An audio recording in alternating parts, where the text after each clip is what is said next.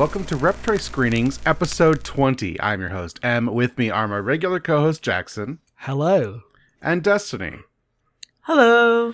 And we're here to talk about some movies. That's us. I need a little more enthusiasm, Jackson. Like 20%. Movie time. Let's go. Yeah, that's what I'm looking for. Jackson, what have you watched in the past two weeks? Um, I watched Parasite after you uh, said I should watch Parasite at the end of uh, the beginning of last episode. Yes. Um, it was a good time. That that's it?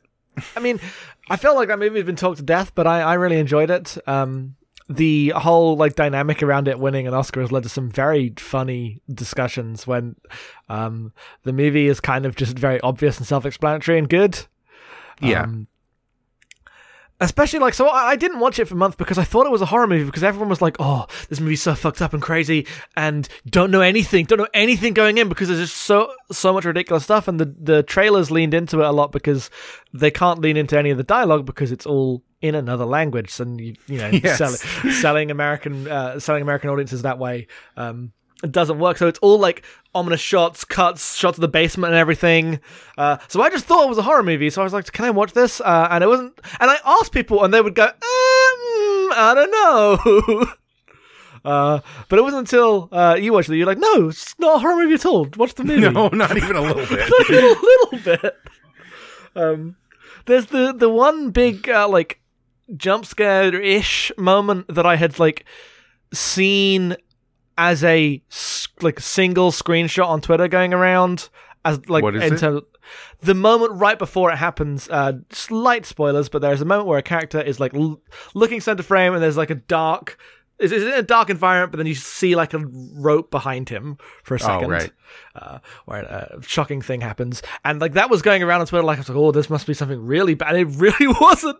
It just wasn't that movie at all. Uh, but I, I had a I had a good time. Um, glad I've seen it. Glad I just enjoy it. Um, I think the fact that it's like that this one has broken through and one is like very strange. I don't know.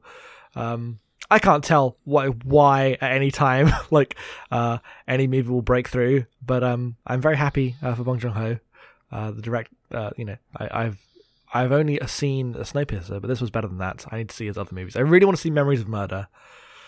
Mhm. Yeah, that's the big one I need to see. You know, you know, us it's like, oh look, it's the cop movie.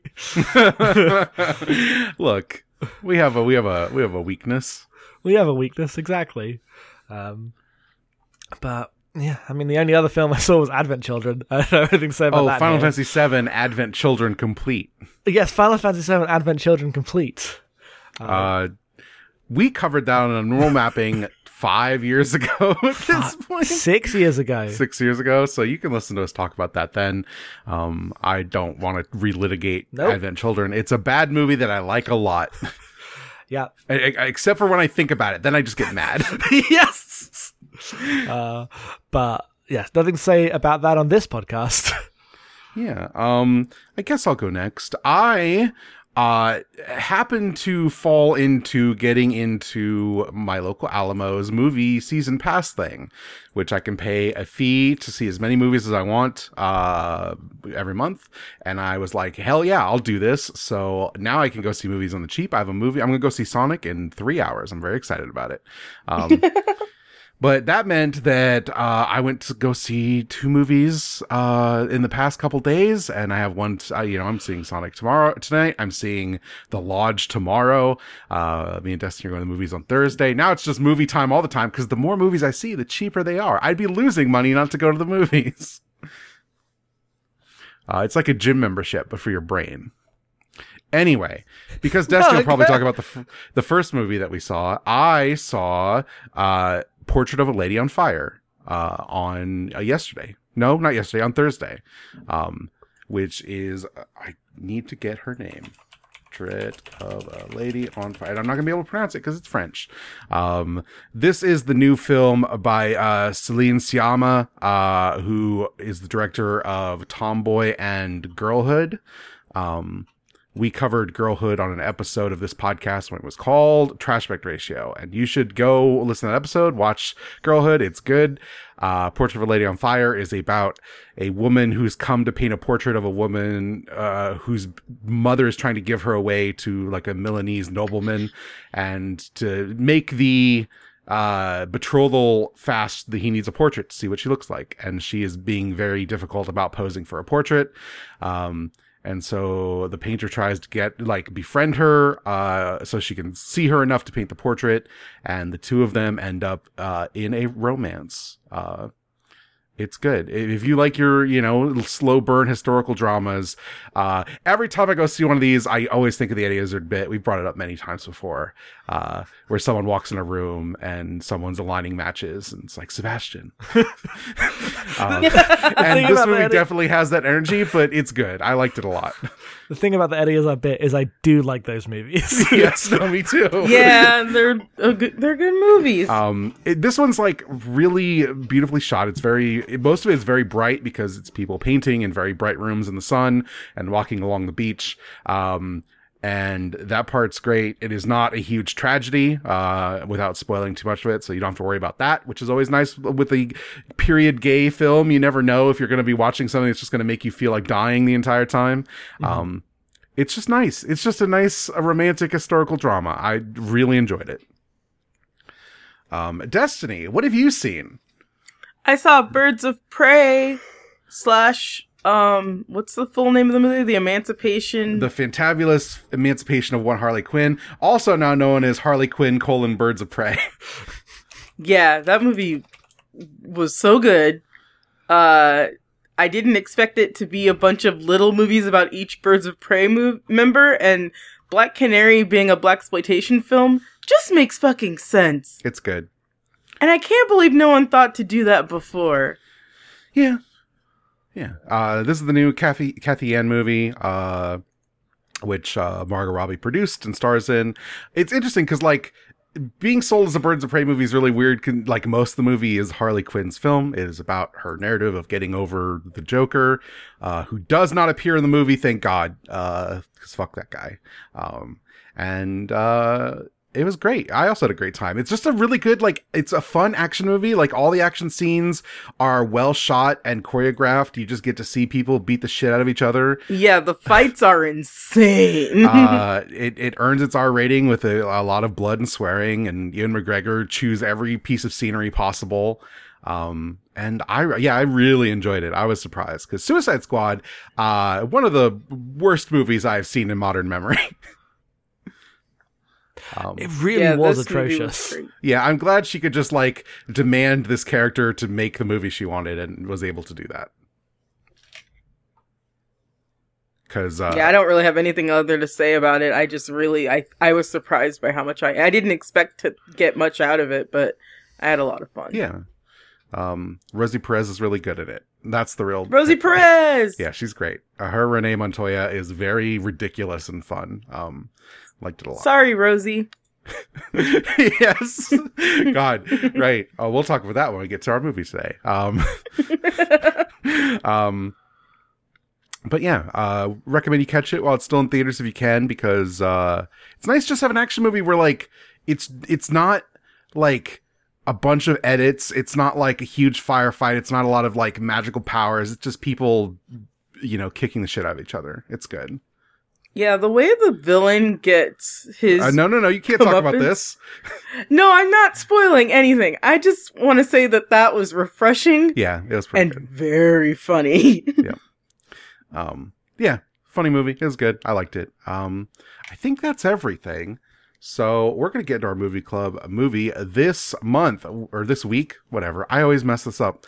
We're watching the Watermelon movie. Or we are watching. We are watching the Watermelon Woman, uh, which is uh, directed, uh, written, and starring uh, Cheryl Dunye. Uh, this came out in 1996, uh, and uh, Destiny picked this one. Uh, this is the story of uh, Dunye starring as Cheryl, who is clearly just like a fictionalized version of herself who works at a video store, uh, trying to make a movie about uh, this actress from 1930s Hollywood, uh, known as the Watermelon Woman, because black women were not credited in a lot of old films. Um, the Watermelon Woman is fictional, um, but the story about like you know people who are lost to history and time, uh, you know, pulling from real life to make this fictional account, and the movie is about that also. Uh, the meta layers are a lot here. Um, there's also, uh, you know, Cheryl Dunye is a gay woman. This is the first feature film directed by a black lesbian. Thank you, Wikipedia. Um, and is about, you know, being gay and black in 1996 Philadelphia um, also. So, Destiny, would you want to talk a little bit about why you picked this one?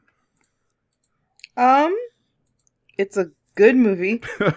uh, I remember it being one of the first movies I had ever seen where uh lesbians had sex because I'd I'd never seen lesbians have sex before. So shout out to this movie for teaching me that.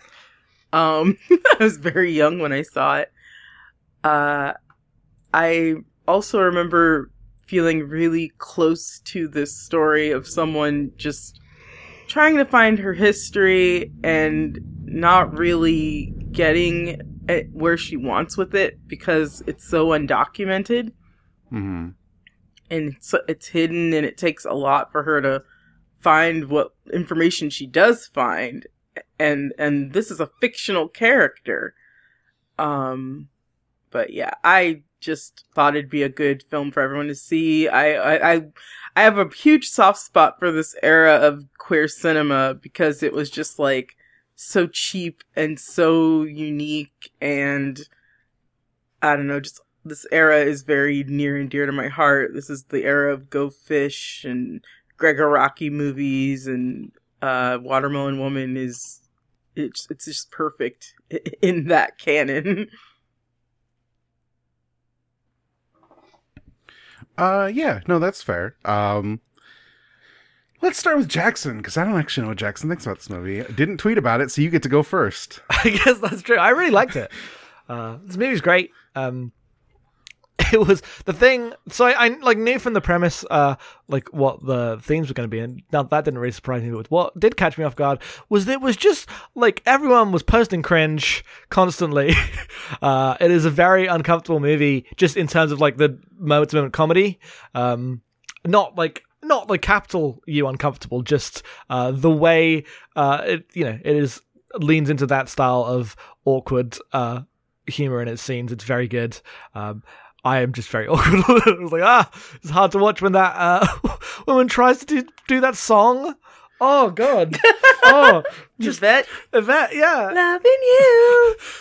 And that scene, like, there's a scene early on um, where uh, Cheryl's been taken on a blind date uh, with uh, uh, her friend Tamara, who has a partner, and they're, you know they're pretty stable. But Cheryl's come along, and gone on a blind date with this uh, this uh, girl Yvette, and before the date begins, she's like, "No, you, last time you did this to me, this was awful. You can't do this again." And next time they go, and there's this uh, woman who just goes up and starts awfully singing at karaoke, but the the like beginning of the scene, an incredible punchline setup, uh, is like this guy, this, this just like lanky white dude, really also badly singing, but nowhere near as bad. and he just gets polite applause, and you're like, oh, this is just how it is. And uh, oh god, so yeah, uh, the like moment to moment um, jokes of the movie uh, were very surprising, but um, very well done. Uh, and uh, like the sense of what it meant to do archival work before the internet and how it uh like uses that to show because you like you can make movie like the, the the things are still true about how you know uh black women been erased from history and finding things out about like the truth of these narratives is still true but uh, the way it goes down in this movie is obviously tied to like uh, phone calls and library archives and trawling around different cities to find people to talk to, just like a different. Uh, it was only only 25 years ago now, basically. Uh, so it just you know reminded me how much things have changed uh, in that sense, even if the like actual structures the movie's about are identical. Um, but I, yeah, I, I really, I really liked it. I had a great time. I'm glad to watch it. It's 84 minutes long. uh, the best length the movie could possibly be, honestly. Yeah. Um, I also thought this movie was really good. Uh, I was like, I had glanced at the synopsis, but tried not to read too much into it. Yeah. And knowing a little bit about like, you know, er- early queer cinema, I was, I was worried it was going to be a bit of a downer. We talked about this a little bit with the Portrait of a Lady on Fire and I didn't realize that we were walking into a comedy. So I was very happy to realize it was just a nice comedy, um, that has a lot going on in it, um, and is very aware of that. Uh, it feels very like, willing to have the conversations more than I normally associate with the genre, which is like we need the representation of the stories, but also being willing to like pick apart those stories and make them messy and uh, complicated. I think is really good.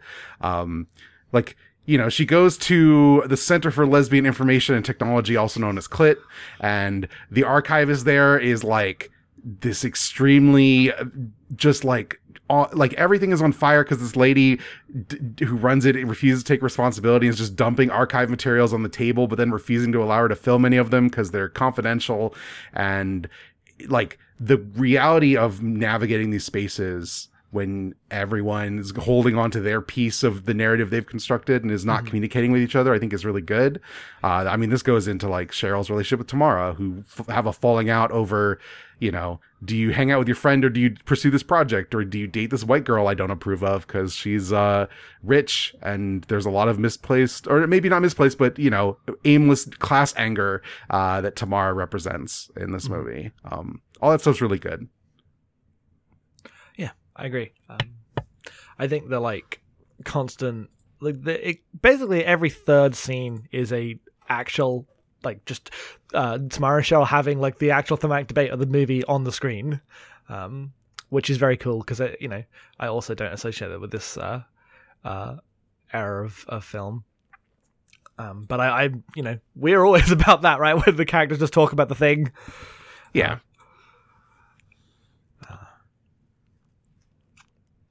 Um, and yeah, no, very funny and good.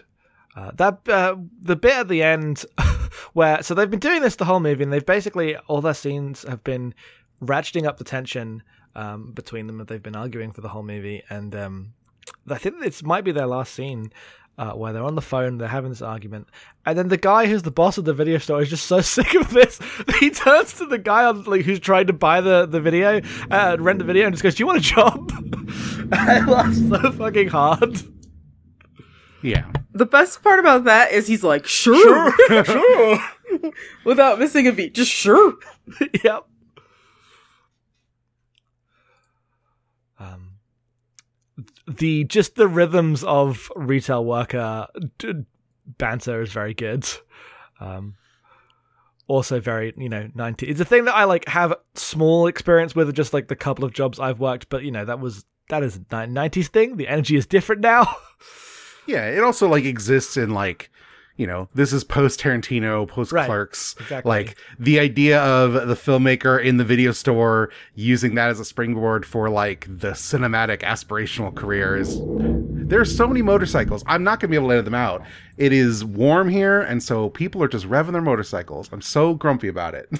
um, Yeah, I keep muting my mic, and then every time I unmute it, the fucking motorcycle starts revving oh, don't worry about it. There's gonna be loud. It's fine. Don't worry about it. Um, anyway, The atmosphere. uh yeah the um like the way in which the the video store is used in this is like a reaction to those things just like two years late like clerks was 94 like uh people are already like she's already using this as the shorthand for like this like like lo- like you know entrepreneurial low rent version of like film school. Like i'm gonna aspire to this thing because i saw these movies and i care a lot about film.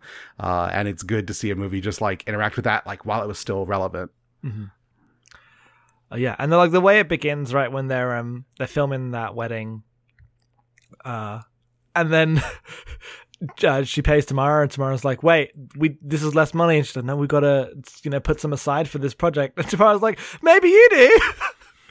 All the fucking money because just like doesn't have uh, this like level of attachment to the like filmmaking side of it. She just wants to get paid, which is fair enough. I really like the self-reflexive tone of this movie. How like in that scene she mentions uh Guinevere Turner and Rose Troche's movie Go Fish, which was like this seminal lesbian independent movie of uh, the early U.S. queer s- cinema. And uh, then Guinevere Turner just shows up in the movie yes. as like this kind of flaky white girl who's into Cheryl. Uh, I, I, I don't know. That tickled me. Yeah. Uh, Not a joke that I got on the first time I saw this movie, so I'm glad that it, uh, you know, is so obvious now. Yeah, I also the, one of the things that's really interesting about this movie, uh, the version I watched anyway, which was on Amazon Prime. Uh, I don't know if this is true if you're like finding it online or whatever. Uh, is the movie opens with like a bunch of credits about the restoration effort, like uh, you're watching a movie from the 20s because time just keeps marching on like that. Um, and so there's all these title cards, and then it opens on the stuff that they're taping at the wedding, so it's just like VHS tape. You're like, oh, okay wow i mean you know movie looks like this. That's fine because you know uh independent movies uh often shot on tape and tape doesn't look great. But then it cuts to like the actual movie part and the movie looks fantastic. Yes. like the restoration efforts done so much work and the film's like so nice and clean and it's like oh like yeah, 96 could just look good if you shot it on a good film and it looks great, but it makes all the bits that are on tape look even more like removed. Like it looks so artificial compared to the actual movie being shown. And it's very interesting the friction there. yeah, this is exactly what happened to me. I, I have like a downloaded version, but I um, I totally was like, wait, is the movie just shot on tape? I mean, it could have been, you know. I, I know it was a cheaply made '90s movie. Yeah. So just I would I would believe that that and then yeah then it just cuts the the scene shot on film. You know, 90s, mid 90s, a bad time for fashion for all people. Uh I've got I've got a soft spot for it. I got a soft spot for Annie. Shout out to Annie and all of Yes. her looks. I would wear every single one of those right now. Uh, one of the funniest lines in the movie is so so both uh, Tamara and Annie, despite being like as sworn enemies, um, are spending their time roasting Cheryl for just uh picking up uh, being picked up uh by this white girl. Um, and uh, Annie says like, "Oh, if if I." uh, I'd have a name tag if I knew it was this easy. And then Tamara does that. And she, she says, like, uh, if the dog collar ain't going to work, a name tag ain't going to make any difference. Yeah, she gets all the good lines. uh, she really does. Yes. But yeah, uh I I like the the like the friction between Tamara and the rest of the cast as the character who's like not really interested in Cheryl's bullshit. Like they're friends, but they're like friends by inertia and like general disposition and circumstance. Like Tamara does not care about any of the shit, and Cheryl is gone very deep into this pet project. And watching them fight that, I think, is like really interesting because Tamara just wants you know Cheryl to find a nice girl and have a good time and enjoy the life in front of her and not worry about this obscure like movies from the 30s shit yeah. which is which is like a true like a, a genuine concern because like looking at the stuff is not like happy investigation right? Like you know you're looking into like history of like racial violence and erasure and the problems with hollywood that exist eh, to this day right? Like she is a you know black lesbian filmmaker making an independent movie uh well aware of the problems eh, with caring about film.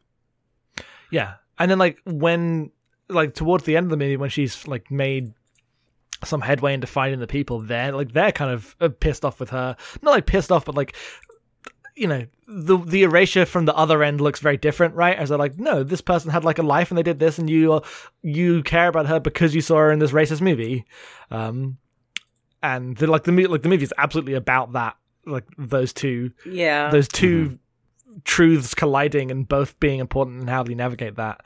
Um, Well, I was gonna say Cheryl wants to tell this story about this like interracial relationship being very groundbreaking, and when she meets Fae's partner, it's like, why would you even include that woman in this story about her life? That was a small part of her life, and it had nothing to do like.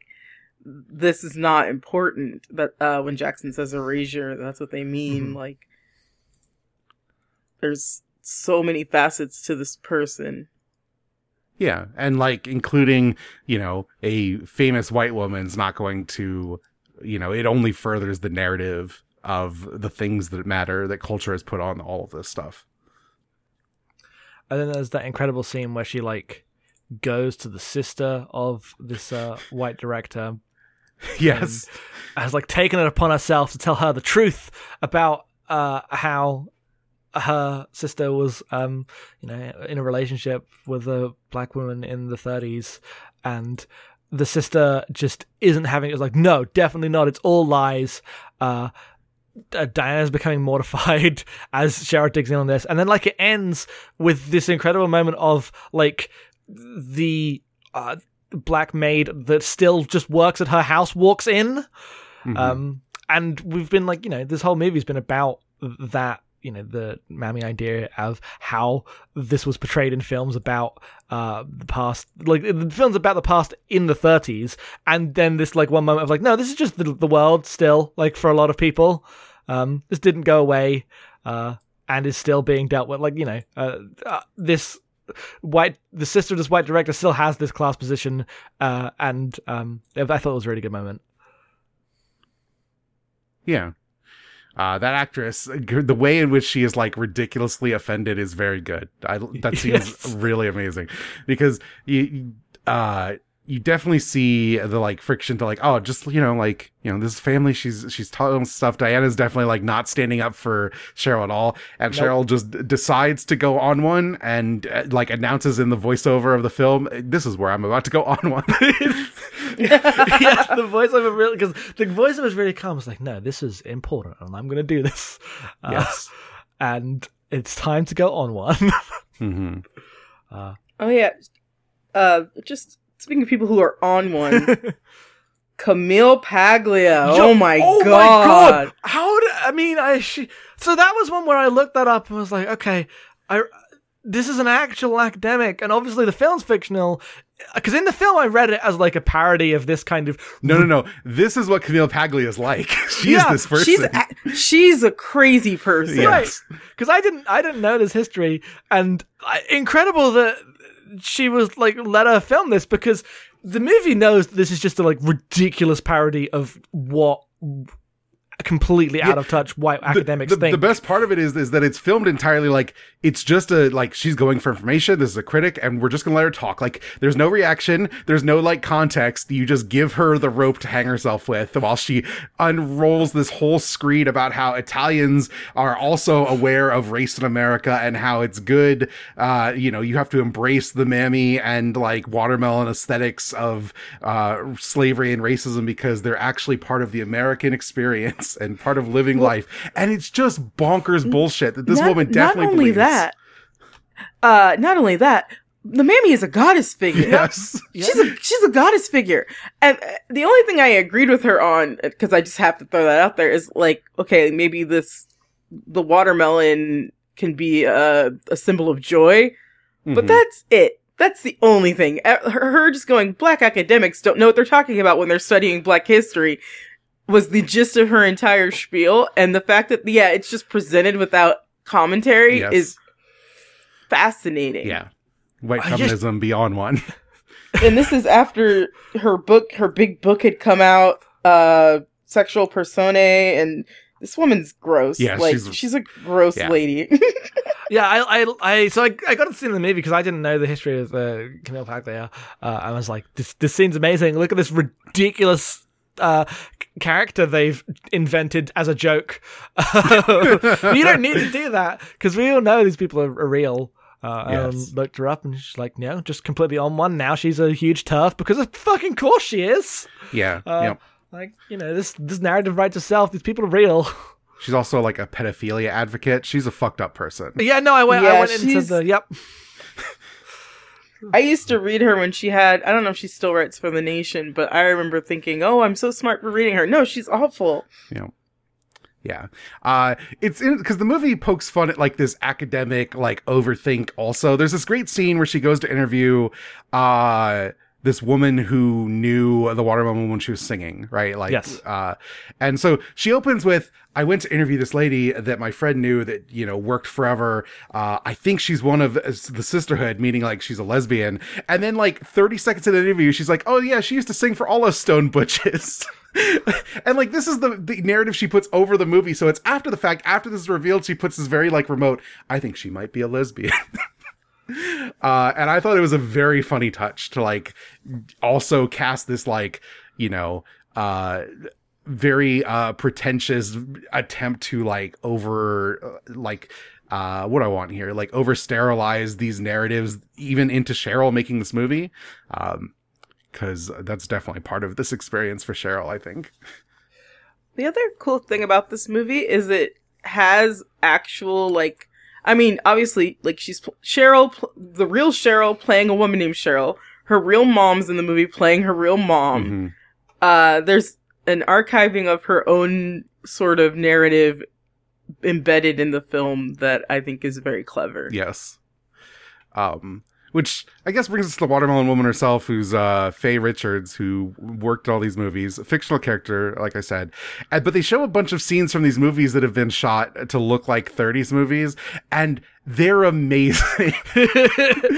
uh, the the there's like historical photographs that are actually just like pretty good and thoughtful and like well made, but the the the movies themselves, the clips of the movies are like just 10% too much. They I told Destiny they veer into like 30 Rock cutaway territory.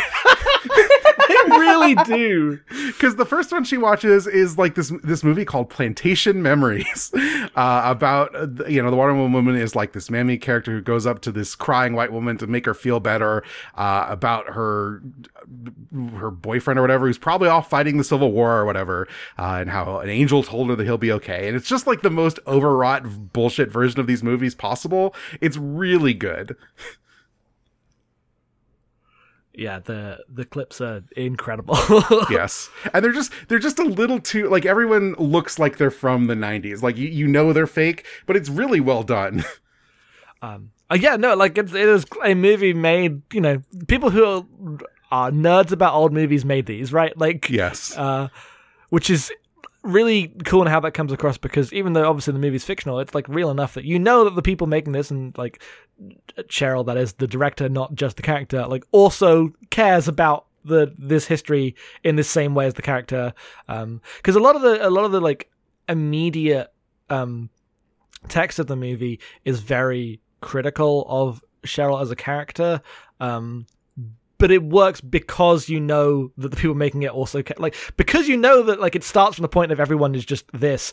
The the narrative of the film can then question that yeah rather than having to advocate for it because it's just obvious from the start.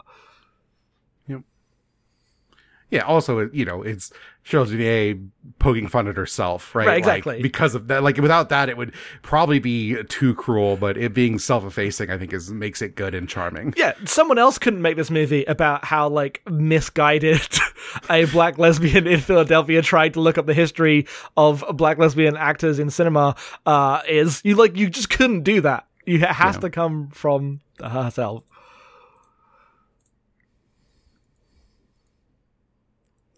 I really liked this movie. I don't really have anything else to say. No, I, i also really liked it I super enjoyed it. It made me really happy. Yeah, I was really surprised at how genuinely delightful it was um, throughout. I like it's just a good hangout movie, also for all the stuff that we've been talking about.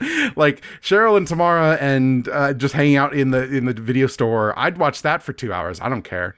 Yeah, I would watch just them working there. Bob, oh Bob. I love that he named the filing system after himself. Do you know about the Bob system? He's so And he's so spot point, on. Alice is like, "It's alphabetical, right?" And Cheryl's like, "Yes, it's alphabetical." Because she's worked at a different video store. and They're like, "Oh, we're going to teach you the system." also, just shout out to fucking huge ass video stores in the 90s. God, that place looked like an ancient library. yes. Oh yeah, the amount of just like, wow, the world has changed in the last 25 years. Uh, energies Oh. off this movie are strong. Because especially as it's about like how little is, cha- like, because all the, the stuff that hasn't changed remains true. But the service level, like interfacing with technology and video store and retail work, it's just different world. Yes. hmm Uh, I guess with that, any final thoughts before we get to questions? Um, not really. I really liked it. Okay. Oh, uh, my final thought is okay, so she talks about h- the historical Philadelphia sort of like black community. hmm Every major town has this Yes. in their history, so I urge listeners to dig into this in their own towns. Yep. Uh, for sure. The one in Omaha is uh depressing. It's super like, well, it's, I mean, it's depressing because it doesn't really exist anymore, Yeah. but it's being rebuilt Yes. and revitalized. It's, they're trying to fix that. And also, like, the actual stuff itself is really cool because a lot of it invol- revolves around jazz music. Yeah, jazz music. You know, Malcolm X was born here. Things like that. It's cool. Yeah. Uh, all right. Our first question comes from Alex, uh, who says, really liked the aesthetics and the shot on tape quality. Uh, much like Tokyo Drifter, movies could just look like this. It's really true.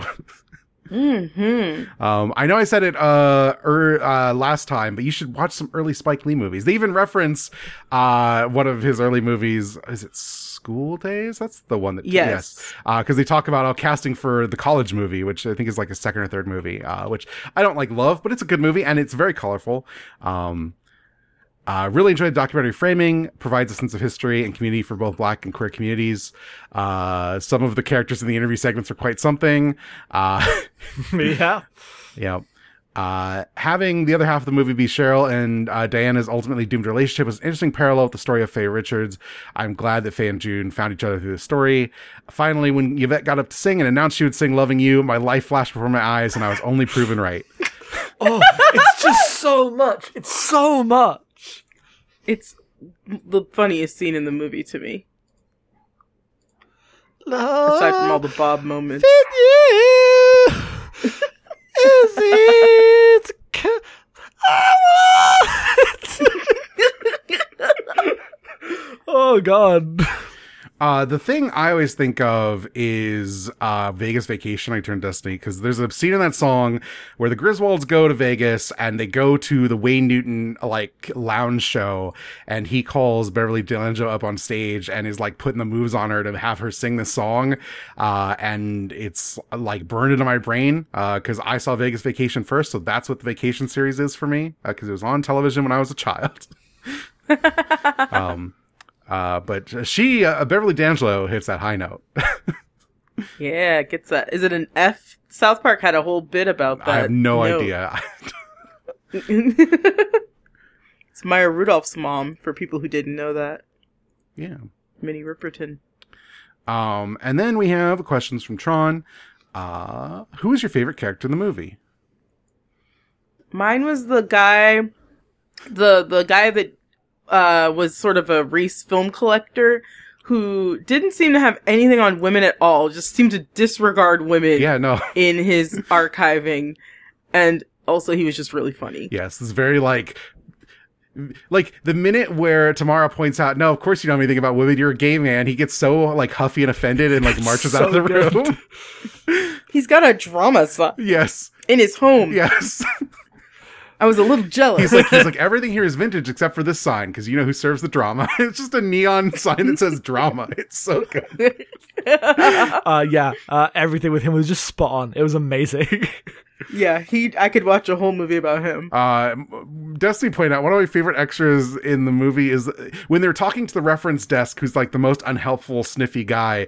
Behind them is a guy in the library who's just like staring at Cameron, like fidgeting and like taking up all of the attention in every scene that he's in. he's so he's like trying to play impatient, but it totally reads as "I'm ready for my scene." yes.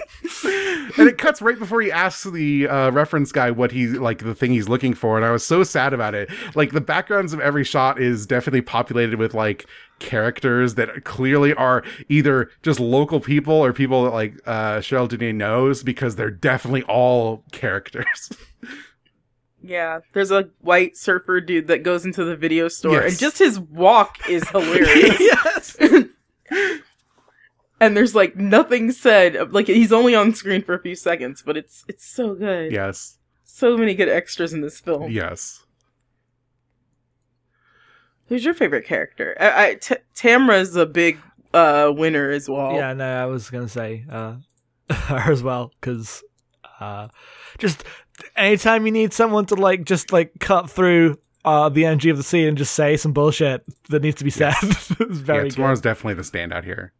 Yeah, for sure. I don't know why I pronounced your name wrong. That was weird. Uh, I was what about your- to say oh, Tamara, ahead. and then you said Tamara, and I was like, "Wait, did am, am I wrong?" So I just said her too, but no, Uh, it was you. what was your favorite or most memorable video renting store experience? I was just there all the time. I don't know. I don't really have specific stories. I was just there all the time. I rented everything. Jackson, have you ever rented a movie? Yeah, I've read a Okay, because you laughed as if your answer was, I don't have one. yeah, I mean that's kind of true. I went to the blockbuster a few times when I was younger, um, but I th- like it was a blockbuster that around the corner that and blockbusters always felt had a specific kind of depressing energy to them. Um, so this kind of like video store where you talk to people just never in my life, just not a thing. Uh, when I was in college, uh, there was a vid- like video store side store inside of a record store in the downtown area you could go to, and I went in there and it was like upstairs and you could, they just had like DVDs. It was all stuff that was definitely like there's a college right next door. These kids will want to see these movies, and they had a copy of Ichi the Killer, which was out of print and very hard to get hold of at this point. they're and you had to put down a fifty dollar deposit to rent the movie in case you want to just steal it for yourself because valuable movie. Uh, and so we definitely scrounged together that money to put a deposit on the movie to rent it, and then watched it. And then I didn't even like it uh, because the Killer is not very good. But that is probably my most memorable experience. Other than one time we went and the blockbuster was offloading all of their like. Asian horror, and we ended up buying like all of the Tomies for like three dollars a piece and watching them all at once, uh, which was good. That's cool. Yes. That's so funny to me because when I saw Ichi the Killer, I just saw it. I rented it at Blockbuster. Yeah. like, like not even, probably years after the fact, but just fun. This would have Just been this would have been about. fall of 2004, I think. It almost have to be. My best friend worked in that very video store when she was a student at that very school, but she's a few years older than us. Mm-hmm. Um. uh. I guess I'll ask this one. We can uh, cut it if it's weird. Uh, could any of you relate to this movie's feelings or thoughts on dating people with a different ethnicity to your own? I really only dated people that aren't my ethnicity, not on purpose, but I'm definitely like always doing soul searching about it because it's it's it's something that it's all I've known. Mm-hmm.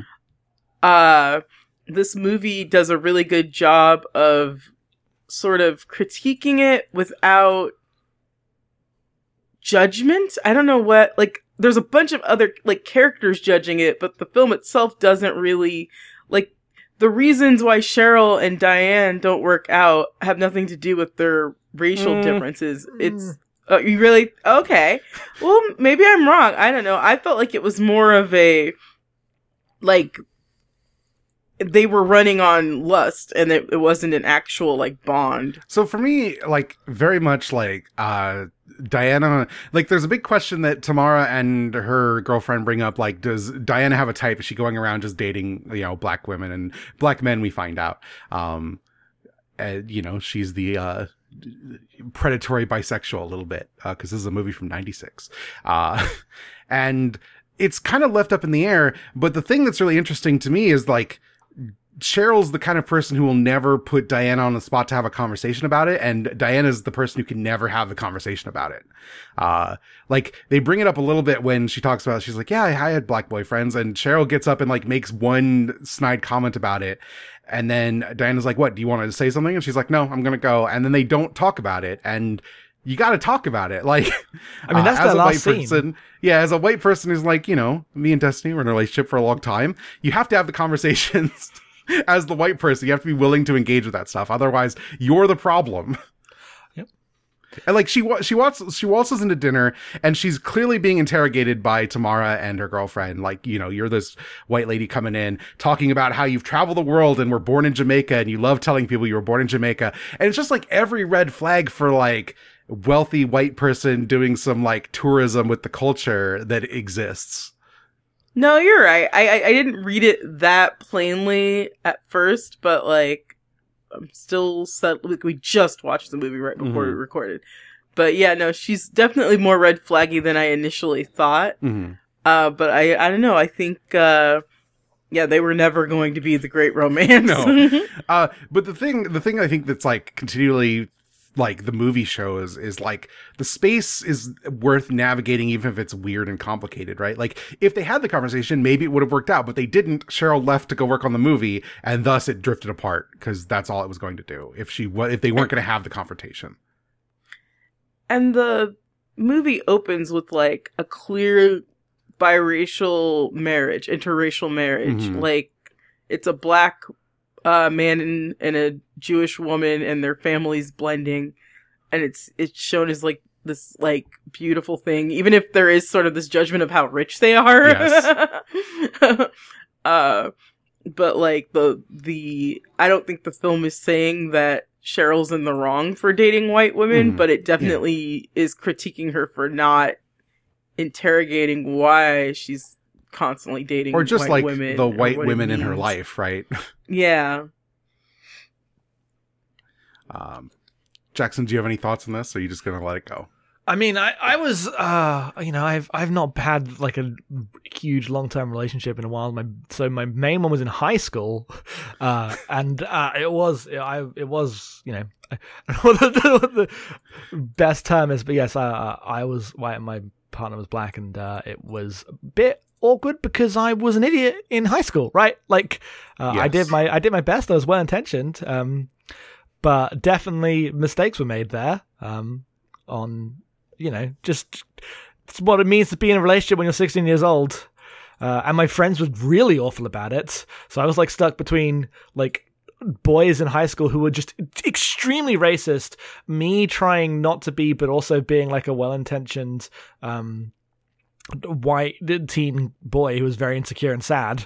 Uh, and then my girlfriend, like, gradu- gradually getting, like, actually radicalized five years before I did. Um, which uh so yeah i just have some like uh feelings about that but nothing like you know no lessons or wisdom other than when you're young you're an idiot yeah. Um, what are your thoughts on the sex scene in this movie? I asked because it seemed sensual in a, uh, but in a way that was like surprising, though not bad. Uh, I the thing that happened when the sex scene kicked off because Destiny told me like, oh, this is the first time I'd ever seen lesbians having sex. Is the ludicrous music playing over it? Thank because you. Because no one knew how to score a sex scene in the '90s. Apparently, God. Right after Yeah. love and basketball just had this exact same Yes, thing in I guess 2001 this extended to the odds. Maybe all sex scenes in film are bad. Actually, Like the actual sex itself is like very like beautiful and they seem to be having a lot of fun. But the music brings this air of like this is very serious. This is the most important. Lesbians having sex is so capital I important right now. Look at the import of these bodies. Uh, to, to and, to, we're spoiled now. It, it just it. I don't know why that tickled me. Mhm. It tickled me so. Yeah. Um, I think that's it for questions. Uh, so that will bring us to the end of the episode. Next time, we are watching Dolemite from 1975. Uh, you can get this in the US. I think it's streaming on Amazon. Let me check real fast. This is streaming on Prime Video, uh, Kanopy if you've got it, Fandor, I guess, which, according to this site we use, uh, seems to be owned by Amazon at this point, which I did not know. Uh, Tubi if you want to watch ads, but you know, don't do that. Um, Jackson, where is it in the UK it is on prime video in the uk uh, for stream? yep that's that's just for stream you can buy it on Good. itunes as well Yeah, yeah, Um, of course. It does not seem to be as unavailable as the last movie. So last time people like people had trouble getting hold of it, including me. um, in terms of like it was only in a few places in America, but also it was really hard to find just on the internet in a way that we usually Yeah. take for granted. Uh, but this seems like it should be findable. Oh yeah, you know, I looked. Uh, you have to put push past Dolemite is my name, which is the Netflix movie that came out last year about the making of Dolemite. I don't actually know because I haven't watched it yet. I wanted to watch Dolemite again first because it's been a while since I've seen it. Um, but yes, I, we're going to try because we have lists like you know Neural Mapping's a relatively pro piracy site. I understand that. I try to find stuff streaming, and uh, we've re- I've rented every movie that is available for rent that we watched here. But I know that's not the reality for everyone. Um, and a lot of our listeners, we have a listener who is like in Serbia, right? Mhm. And they, you know, it's not streaming in Serbia. Watermelon Woman's not available on any streaming site there. You, a lot of our listeners need torrents, and we're going to try to make sure, do the check, make sure that it's available. And we'll probably pick our movies based on that. Uh, if it's not available to get somewhere, uh, we probably won't bring it up. I don't think that's going to be a huge problem. It's usually all right as long as, you know, you're willing to go digging. Uh, it's hard. It's hard to find a movie that just isn't available. Uh, like we said, we were able to get a hold of Watermelon Woman uh, after a bit of work, so that's good. Um, and that'll be the the general tenor of movie selection going forward. So that's good. Yes. nice to know. Um, but apologies for anyone who had trouble finding this one if you don't live Yeah. in America. Um, so that's it. Plugs, Destiny. Where can people find you? At Fridge Buzz now, pretty much everywhere. Jackson. You can find me at Headfuls Off. You can find the podcast we do at abnormalmapping.com. There are loads of them there. We just did Timespinner uh, for Abnormal Mapping, our game club, and it was a good episode. Yeah. Uh, you can find me on Twitter at em underscore being, and this podcast and all of our podcasts can be supported at our Patreon, patreon.com slash abnormal mapping. Uh, for $1, you get me and Jackson talking Gundam every week. For $5, you get a letter every two weeks from one of us. For $10, you get VoIP Life, which is me and Jackson just goofing around, talking about whatever. Um, we recently had a big episode about Final Fantasy VII and Picard, which is because it's the only place that Picard talk is ever happening on our network. Um, we're about to do a movie quiz, like a movie music quiz, so look forward to that. I'm going to do very poorly, I'm sure. Um, Jackson's been building a real nightmare for me, I think, so I'm excited to do that. Um, there's good content and it keeps us going because without people's support, we literally wouldn't be able to do this. So thank you everyone who pledges. And as always, tell your friends. Uh, this is like probably our least watched or listened to podcast because I know movie podcasts are weird. I don't listen to a lot of movie podcasts myself because I'm like, I haven't seen the movie. I, how am I going to do this? Um, but if you think someone would be interested in particular episodes, you can go to our back catalog, send them to them, uh, tell your friends that we're good and worth following along with because we haven't watched a bad movie for this podcast ever. So, you know, um, feelings on torque notwithstanding. So it's it's a problem. It's problematic, but you know, it's it's fine. I was glad I revisited it. There's parts I really liked in it, but generally all bangers. So Movies are good. yeah. Uh, until then, check out some movies. Uh, there's a really good lineup on Criterion this month. Uh, they have a um, God, uh, who's the guy who made uh Solaris, the Russian guy? Tarkovsky? Yes, they have a whole collection of his movies, including Stalker, which I think we're gonna do in in a month. I think that's gonna be the movie after next because I want to watch it. Um, so announcing that i- or in advance after we get through Dolemite, whatever is after Dolemite. Um, and uh, so there's there's great stuff every month. They put out a whole list, and it's overwhelming. It's like this is so many movies. How am I ever gonna watch these? But Mikey and Nicky's on there, so you need to watch Mikey and Nicky. That's the real end point of this whole speech. Watch Mikey and Nicky. Don't expect Uh, they're like great. They're good friends. yep. Oh, they're they're the best of friends. But Do not expect to like them.